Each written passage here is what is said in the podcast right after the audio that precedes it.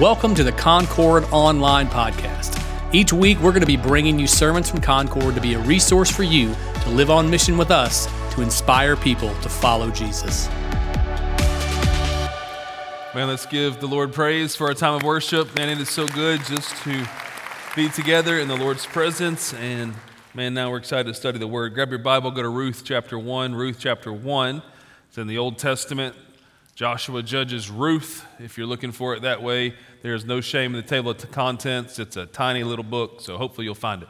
Hey, listen, as you're turning there, a uh, couple things that I just want to encourage you with. And first is, man, Christmas Eve services next Sunday. Uh, don't forget them, all right? So uh, there's a service at 9.15, 11, 1.30, and 3. All right, 9:15, 11, 1:30 and 3, and all four services are identical, okay? So if you come at 9:15, it's going to be the same service if you come at 3 o'clock. And so all day, it's a 45 minute service. And so, man, bring your kids, bring everybody. That's kind of uh, the, the vibe on Christmas Eve. Uh, bring kids. I remember a couple years ago, there was a child rolling down the center aisle. So, like, we're good. All right, like, it's going to be fun. Uh, and we'll, we'll, have a great time together. It'll be a special moment with my family and our kids. We'll sing some traditional carols. We'll hear a message from God's Word. Uh, we'll finish singing Silent Night with our candles. It's a beautiful time. And then we'll spend the next six months trying to get the candle wax off the chairs. All right, and so that's how that goes. But, uh, but really, honestly, like this is the perfect time, man, to bring some unchurched friends and neighbors.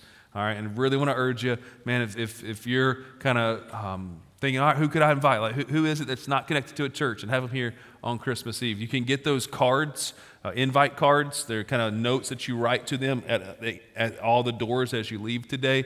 Uh, just a simple invite that you can handwrite on there of like, hey, love to have you at Christmas Eve. There's a QR code that sends them to all the details, like all that stuff. Grab those and let's inspire people uh, to follow Jesus this year. So it will be a wonderful, wonderful Sunday next Sunday, and hope and pray uh, that you'll be here. Ruth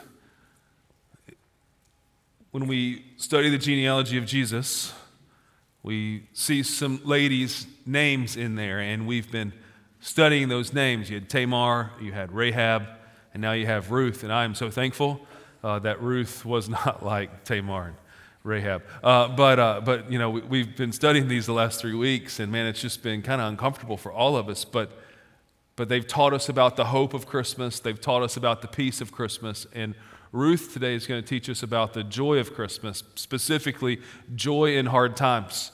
Because Ruth goes through a very difficult season, but yet she's able to maintain her joy.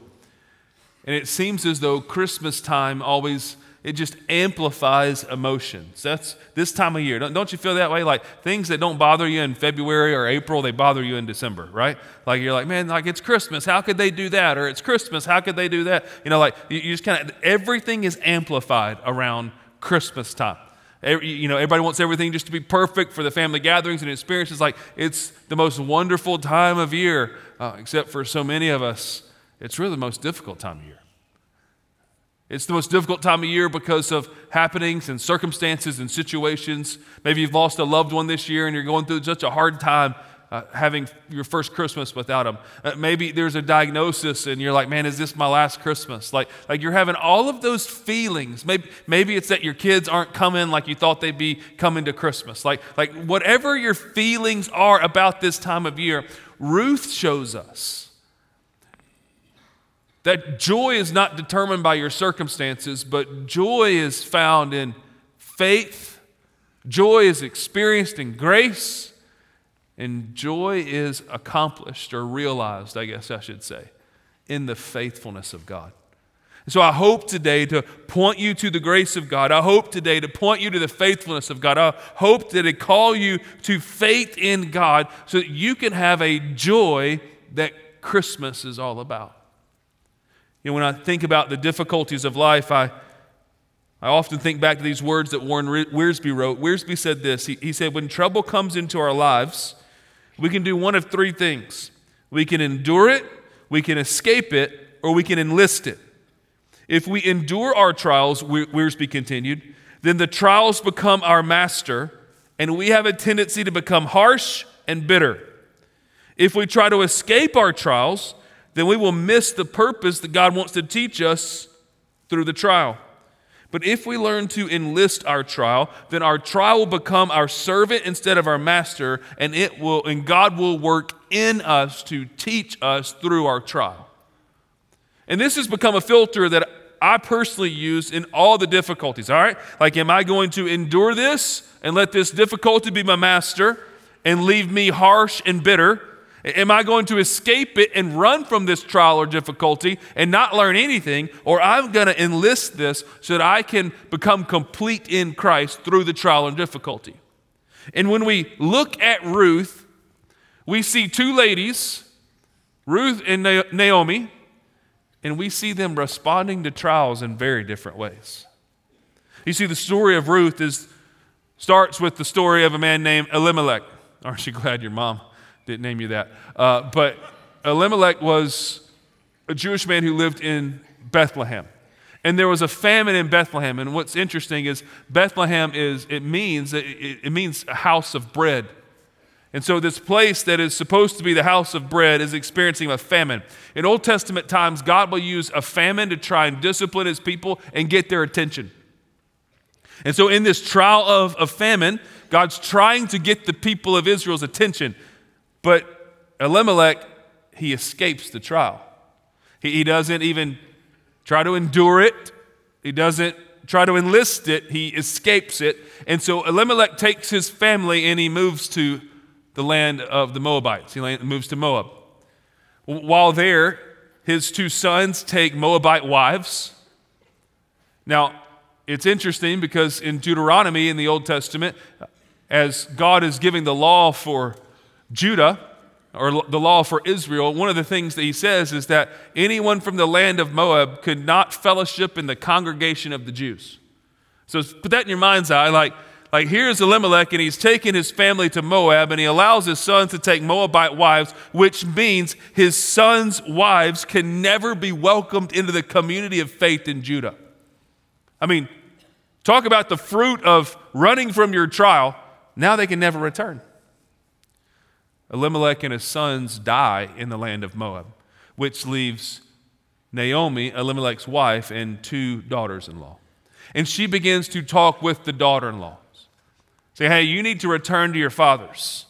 Don't put up with this. Like, don't go through this. This is just too difficult. Like, why would you come here? Like, you, you need to go, go back to your fathers because what Naomi understood was Naomi understood that she could then go back to Judah to reestablish herself in Bethlehem. If she could get these Moabite women to go back to their fathers in the land of Moab, she could come back and it wouldn't be as embarrassing. And one of the daughters in law goes back to her father's, but Ruth. Ruth makes one of the most majestic statements in all of Scripture about her faith in God. Ruth began to understand and recognize that she was no longer like the people of Moab, but she had become like Naomi and the people of Israel. Something has happened. We don't necessarily understand when she began to fear the Lord, but we understand that, that through her relationship with Naomi, she had become more like the Jewish people than like the people of Moab. And so Ruth is like, I'm not going back to these people. They have nothing for me. I'm not going back to these people. This is not my future. My future is with you. And she makes this incredible statement that we're going to study together today. Stand with me and let's study it together. Ruth chapter 1. Verse 15. Ruth chapter 1, verse 15. And she, that's Naomi, Naomi said, See, your sister in law has gone back to her people and to her gods. Return after your sister in law. But Ruth said, Do not urge me to leave you or to return from following you. For where you go, I will go. Where you lodge, I will lodge. And your people shall be my people, and your God, my God. Where you die, I will die, and there will I be buried. May the Lord do so to me, and more also, if anything but death parts me from you. And when Naomi saw that she was determined to go with her, she said no more. Skip down to chapter 2, verse 1. Now, Naomi had a relative of her husband, a worthy man of the clan of Elimelech, whose name was Boaz. And Ruth the Moabite said to Naomi, Let me go to the field and glean among the ears of grain after him. And, in whose sight I shall find favor. And she said to her, Go, my daughter. So she set out and went and gleaned in the field after the reapers. She happened to come to the part of the field belonging to Boaz, who was of the clan of Elimelech. And behold, Boaz came from Bethlehem and said to the reapers, The Lord be with you. And they answered, The Lord bless you. Then Boaz said to his young man who was in charge of the reapers, Whose young woman is this? And the servant who was in charge of the reapers answered, She is the young Moabite woman who came back with Naomi from the country of Moab. She said, Please let me glean and gather among the sheaves after the reapers. So she came, and she has continued from early morning until now, except for a short rest. Then Boaz said to Ruth, Now listen, my daughter, do not go to glean in another field or leave this one, but keep close to my young women. Let your eyes be on the field that they are reaping, and go after them. Have I not charged the young men not to touch you? And when you are thirsty, go to the vessels and drink what the young men have drawn. Then she fell on her face, bowing to the ground, and said to him, Why have I found favor in your eyes that you should take notice of me, since I'm a foreigner? But Boaz answered her, All that you have done for your mother in law since the death of your husband has been fully told to me, and how you left your father and mother and your native land and came to a people that you did not know before. And the Lord repay you for what you have done and a full reward be given given you by the Lord, the God of Israel, under whose wings you've come to take refuge. And then she said, I have found favor in your eyes, my Lord. You have comforted me and spoken kindly to your servant, though I am not one of your servants. May God bless the reading of his word. You can be seated. So you've got this confession in chapter one, and you've got this story of God providing in chapter 2. If we had time to study chapter 3 and chapter 4, we'd understand like what God is doing in this moment is just remarkable. That he's redeeming Ruth. And that Boaz is acting honorably as we were introduced to him in chapter 2. But this story is a story of great tragedy, of great difficulty, I mean, it doesn't look from the outside in to be a story of joy, but what we can begin to understand about Ruth is that she had found something different. She had found something that no one else could understand. Like she was clinging to faith when everyone else was just trying to see what God might do. You see, when you really think about it, what we understand about Elimelech is that he was reacting to the circumstances of life by sight, not by faith. You know, the scripture tells us to walk by faith and not by sight. But what Elimelech was doing was he was reacting to the happenings of life. Friends, if you react to the happenings of life, it will sap your joy. Like the joy that Jesus gives you is not determined by what happens to you, it is completely secure in who he is. And so, if Jesus is joy, I don't allow my circumstances to dictate how I feel or how I act. I'm settled in Him. And this is how Ruth lived. Like, see the difference in Elimelech's response to trouble and Ruth's response to trouble. For Elimelech, he's like, I'm escaping this. But obviously, Ruth had enlisted her trial, the death of her husband. She had enlisted her trial, the fact that she'd never be welcomed into the congregation of Jerusalem or, or in Judah. She, she'd welcomed this and enlisted this trial, and God did such a work in her that we know her as the great grandmother of King David, heir or in the lineage of Jesus Christ the King. You see, Ruth is listed in Matthew 1 in that genealogy of Jesus because God orchestrated the steps of her story. Not that she would be left alone in the land of Moab, but that she would be engrafted in because of the grace of Almighty God. So, what can we learn today? How should we act today? What about these two chapters should show us the joy that's possible in Jesus? First, it's, it's understanding that joy is possible in times of sorrow. Joy is possible in times of sorrow.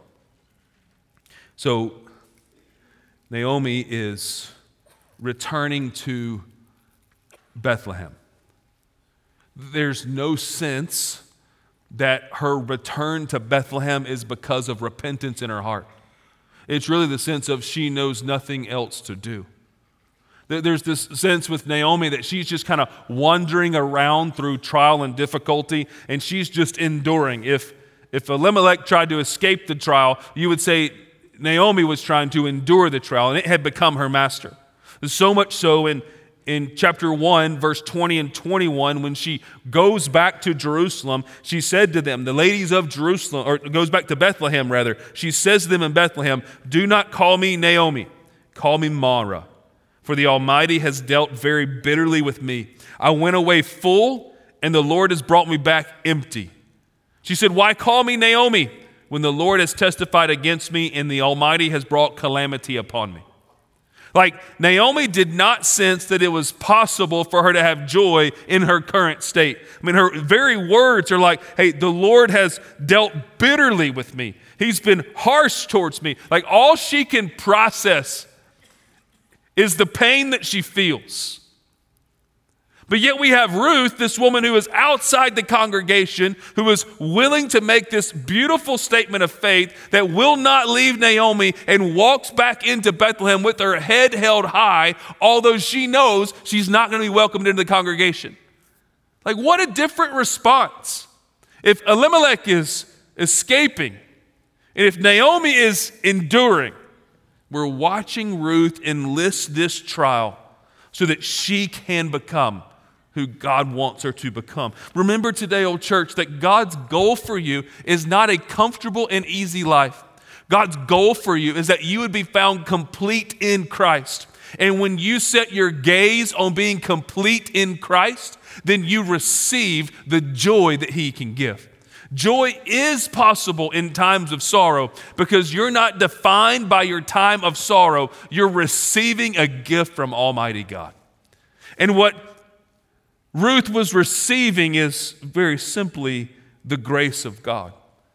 I mean, she has experienced trials and disappointments, but instead of blaming God, she's trusting God. She is walking by faith. She's living beyond what she can comprehend and understand. She is not like Elimelech, who's being driven by his sight. She is one who is an example for us of what it means to walk by faith.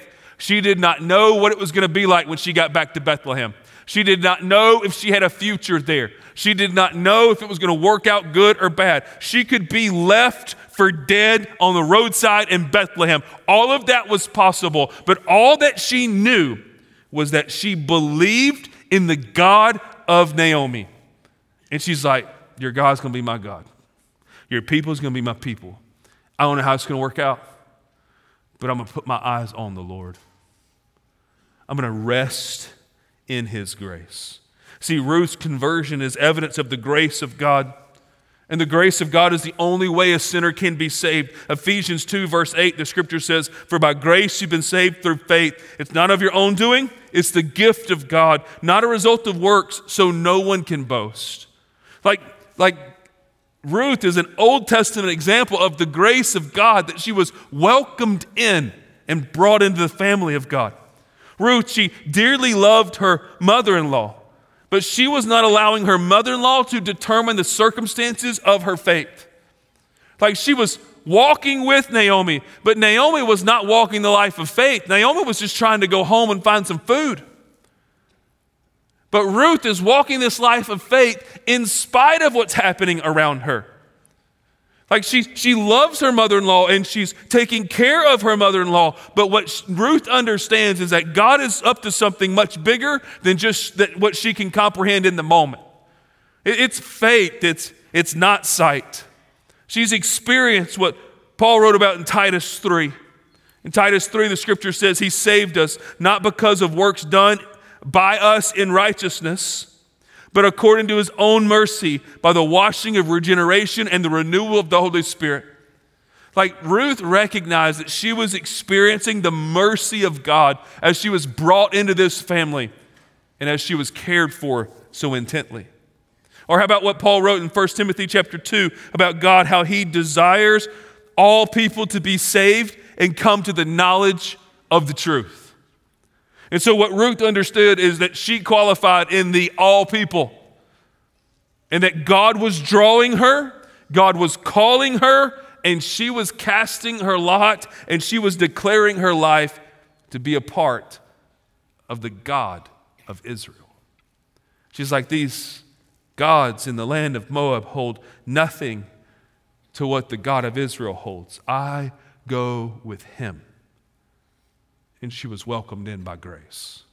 See, friends, if we want to experience joy in sorrow times, we've got to rest in the grace of God. When we're going through difficulties, we just feel like everybody's against us.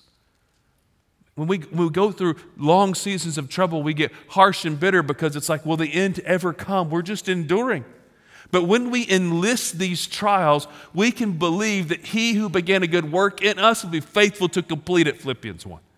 And if he's going to complete his work in us, I can endure my trial because my attitude is not dependent upon my circumstances. My attitude is dependent upon the one who has rescued me and offered his grace. And this is how joy is possible in times of sorrow. Second, notice with me that joy is found in faith in God. Joy is found in faith in God. The action step of this passage is for Ruth to get active in seeing what God would do in Bethlehem. You see, look at chapter 2, verse 1. Naomi knew of this worthy man named Boaz. So, what happens in, in, in verse 2? She's like, the Ruth the Moabite said to Naomi, Let me go and glean among the ears of grain. Ruth's faith was not a faith that sat back and waited to see what God would do. Ruth's faith was a faith that took God at his word and acted accordingly. Like she wasn't waiting on God to kind of show up and pave the way. When she learned about this worthy man named Boaz, when she learned about this idea of a kinsman redeemer, like when she learned about what could be happening and what God would be doing, like she just says, Let me get in this field and glean. So gleaning was an activity that took place around the edges of the field. The harvesters would come through, and according to the law, like the Jewish law of the time, they would leave the edges of the field. Most times, the edges of the field were the places that it wasn't the most fertile soil, so it wasn't the best crop, but it was this outcroppings. It was, it was a place that travelers could go and get something to eat. And so foreigners would come and glean. And so it was very natural for Ruth to be like, hey, I'm a foreigner here. I'm going to go into Boaz. He's, he's a family member of the clan of Elimelech. Like, I'm going to go into Boaz's land. He's not going to run me off. He's going to let me glean here. But Boaz had heard all that Ruth had done for Naomi. How he, she had accompanied her home, most likely how she was caring for her, how now she's out in the field working. And so Boaz begins to take these steps to show Ruth his love and care for her. So much so that he would even leave out a little extra grain so that as she was gleaning in the fields, that she would be able to pick up more than she probably ought to. And so he's providing, he's caring, and one night, Ruth goes to Boaz and asks him to be her redeemer. Now, the, the idea of a redeemer is all through Scripture, but particularly in the Old Testament. The idea of a redeemer was a male relative who, according to various laws of the Old Testament, had the privilege or the responsibility to act on behalf of a relative who was in trouble. So you had a relative who was in trouble, who was in danger, who had a need, and, and the kinsman redeemer is one of the same family who would go and rescue and redeem the property or the person. And so what Naomi understood was that Boaz, because he was a worthy man, would understand his responsibility to care for them. And so, as Ruth goes to Boaz and asks him to be the Redeemer, he understands and Boaz knows that there's a closer relative. And he needs to go and get permission of that relative to redeem them. And so he goes and he meets with that relative. You can read about it in chapter 3. And he ends up securing to where he could be the Redeemer for Ruth and he comes and he redeems her. And at this moment, Ruth's uncertain future was very certain. Ruth's status in society completely changed. And it all started with her faith in God. Like she did not know what God might do. Like we read the story of Ruth and it's like, oh yeah, Boaz, Redeemer. But Ruth is living this by faith, and she's finding joy in the journey because God is working in her behalf. And so Boaz redeems her. He takes Ruth as his wife. They have a son named Obed, the grandfather of King David. Like God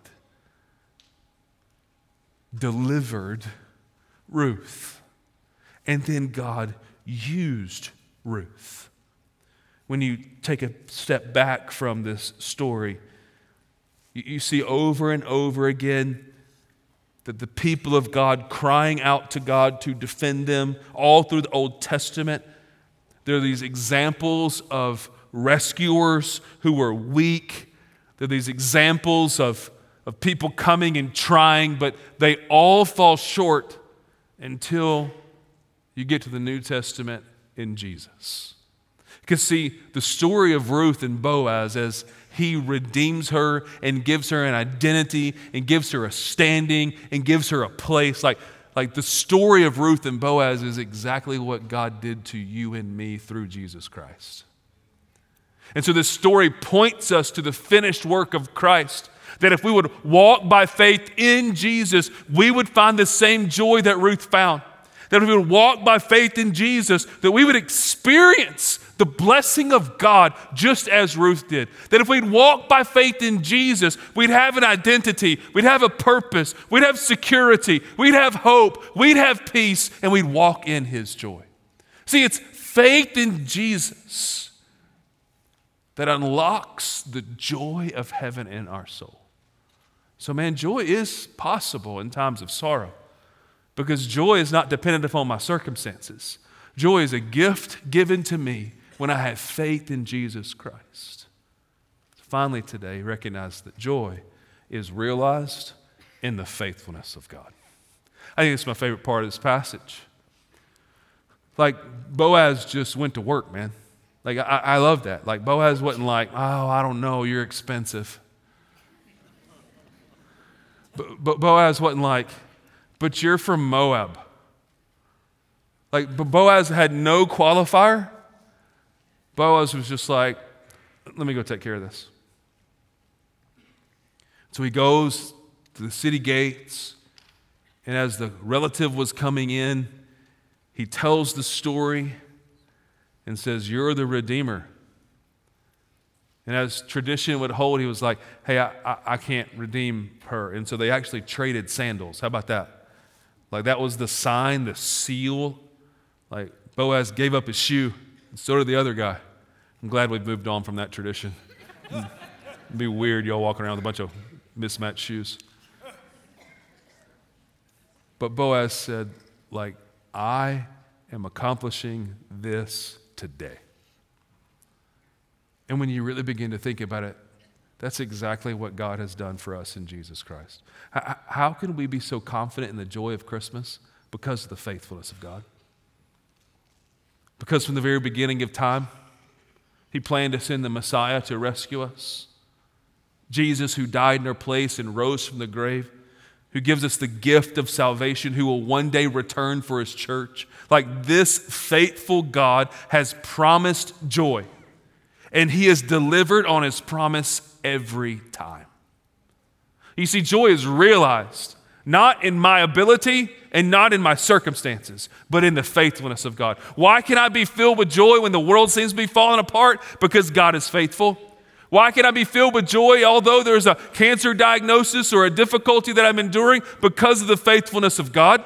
Why can I be filled with joy although my family's a wreck? Because of the faithfulness of God, my friends, you can walk with real and lasting joy. Like one author wrote it like this he, he said, A story that began in poverty, famine, and exile leads to the throne of David and to the Messiah. For the son born to Ruth was one through whom multitudes would be born again. Like, who writes that story other than God? From poverty, from famine, from exile, to the birth of one who would save multitudes from their sin. Only a faithful God will do that. And only a faithful God will give you joy that is not dependent on circumstances. Like, think about it. Like, like God could have left Naomi and Ruth in Moab. God could have crushed them when they returned to Bethlehem. But instead, He showed them grace, and they responded to grace with faith. And as they responded to His grace with faith, He was faithful to give them a place and a future and bring them joy.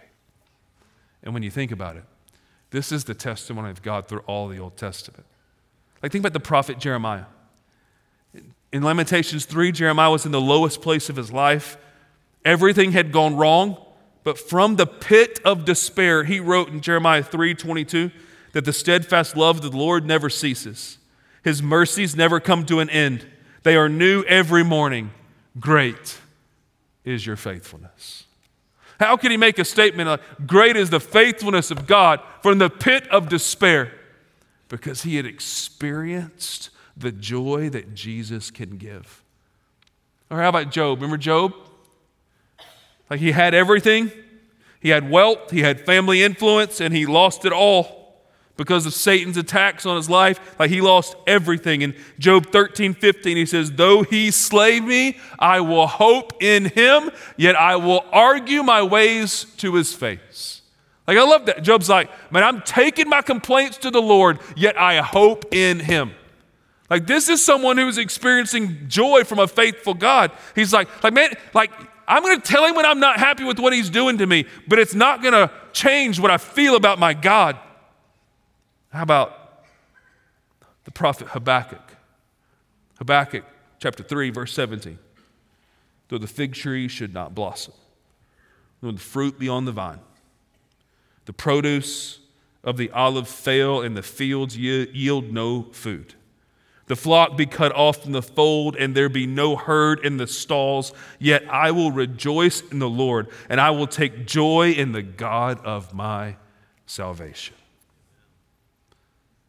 Brothers and sisters, these examples are examples of people from total calamity declaring their joy in the Lord. Let their example remind you of our faithful God. Rest in His grace. Walk by faith and not by sight, because your faithful God will give you His joy. And Christmas is a manifestation of the joy that He wants to give.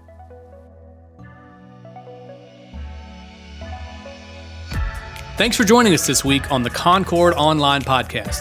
If you have any questions surrounding today's sermon or simply want to learn more, you can do so at concordonline.org. Make sure to subscribe to this podcast to stay up to date with each weekly release.